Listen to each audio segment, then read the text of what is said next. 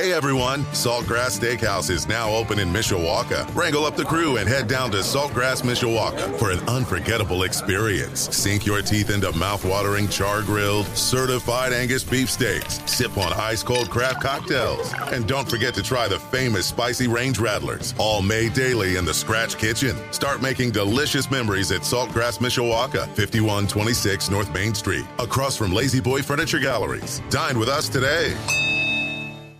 Sports Radio 960 WSBT. Good morning, I'm Jim Irizarry. The Notre Dame men look for their third win in a row tonight at Louisville. A win tonight would not only give the Irish double digit victories on the season, but also move them one step closer to possibly jumping up several seeds for the ACC tournament, with Boston College, Virginia Tech, and Miami sitting at six league wins. Pre-game starts at 6.30 tonight on Sports Radio 960 WSBT. And the Blue Jays have never flown higher for the first time in program history.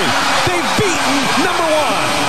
Audio from Fox Sports. Number 15 Creighton knocking off number 1 UConn 85-66 for the program's first win over a number 1 ranked team. The Blue Jays also halted the nation's longest active win streak in Division 1 at 14 games. Creighton has now beaten a top 10 team in 9 straight years and clinched a 20-win season for the ninth year in a row. It also gave coach Doug McDermott his 600th career win. Max Bullough, who spent the 2023 season at Notre Dame as a grad assistant on the defensive side of the ball, has been named linebackers coach with the Fighting Irish by head coach Marcus Freeman. A 2014 graduate of Michigan State, Bullough spent four years in the NFL with the Houston Texans and Cleveland Browns before joining the 2019 Cincinnati Bearcat staff as a grad assistant, working with several current Notre Dame staffers like Coach Freeman. Bullough moved to the Alabama staff as a grad assistant from 2020 through 22, helping the Crimson Tide earn the 2020 National Championship before joining the Notre Dame staff for the 2023 season.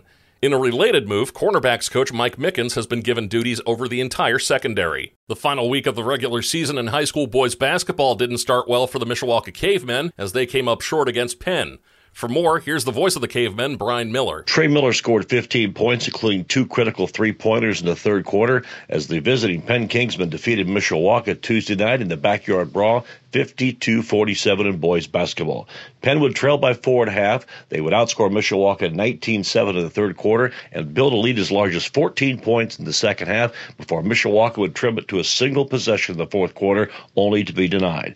Cooper Pritchett paced the host with 13 points. Brady Fisher added 11 as Penn improved to 16 and 5. Mishawaka, losing their second consecutive game, falls to 15 and 7. Elsewhere, it was South Bend Riley picking up the 72 37 win over Bowman Academy. Concord over John Glenn 48 29. Mishawaka Marion tops Elkhart 57 40. Northridge beats Fairfield 64 49.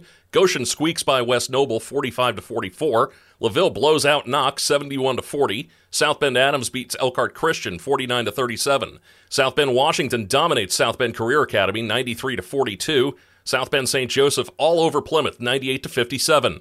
Bremen over Triton 51 to 45, Westville over South Central 70 to 56, Culver beats Granger Christian 67 to 35. A unanimous vote from the College Football Playoffs Board of Managers has given the thumbs up to the 5 plus 7 playoffs model. The CFP will now be expanded to 12 teams, with the five highest ranked conference champions guaranteed a qualifying spot. From there, the bracket will be filled out with the next seven highest ranked teams. For the format to be approved, the vote had to be unanimous. The new format will begin at the end of this upcoming college football season.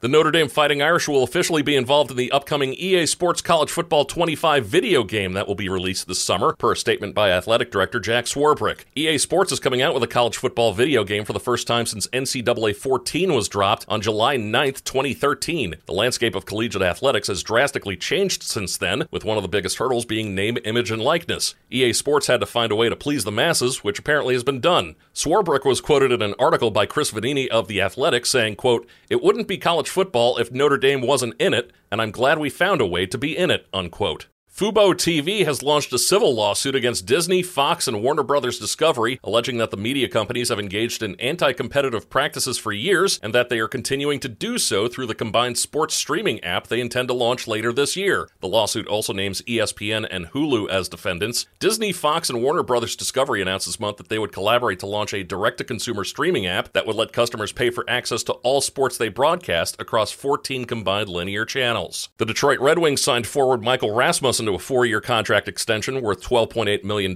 yesterday. Rasmussen has appeared in 55 games this season, posting 23 points and a plus 11 rating. The ninth overall pick of the 2017 NHL draft has 109 career points in 293 games with the Red Wings. Detroit hosts Colorado tomorrow night and currently holds the second wildcard spot in the Eastern Conference. The Major League Baseball Players Association is pushing for adjustments to the league's new uniforms. This comes after a firestorm of negative reviews from players as spring training started up.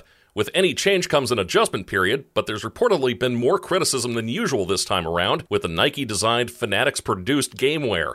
Specific uniform complaints include small lettering, a cheaper look, incorrect coloring, and an inability to customize the jerseys in ways they were previously able to do.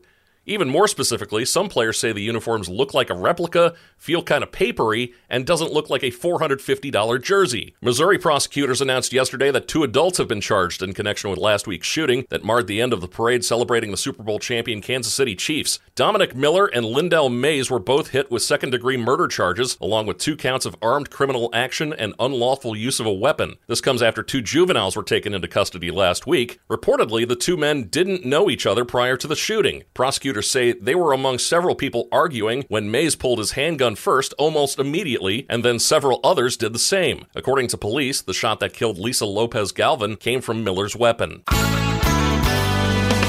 Mix of the sun and clouds today, breezy and warm. We're going to end up around 58 this afternoon. A meteorologist, Carrie Peugeot.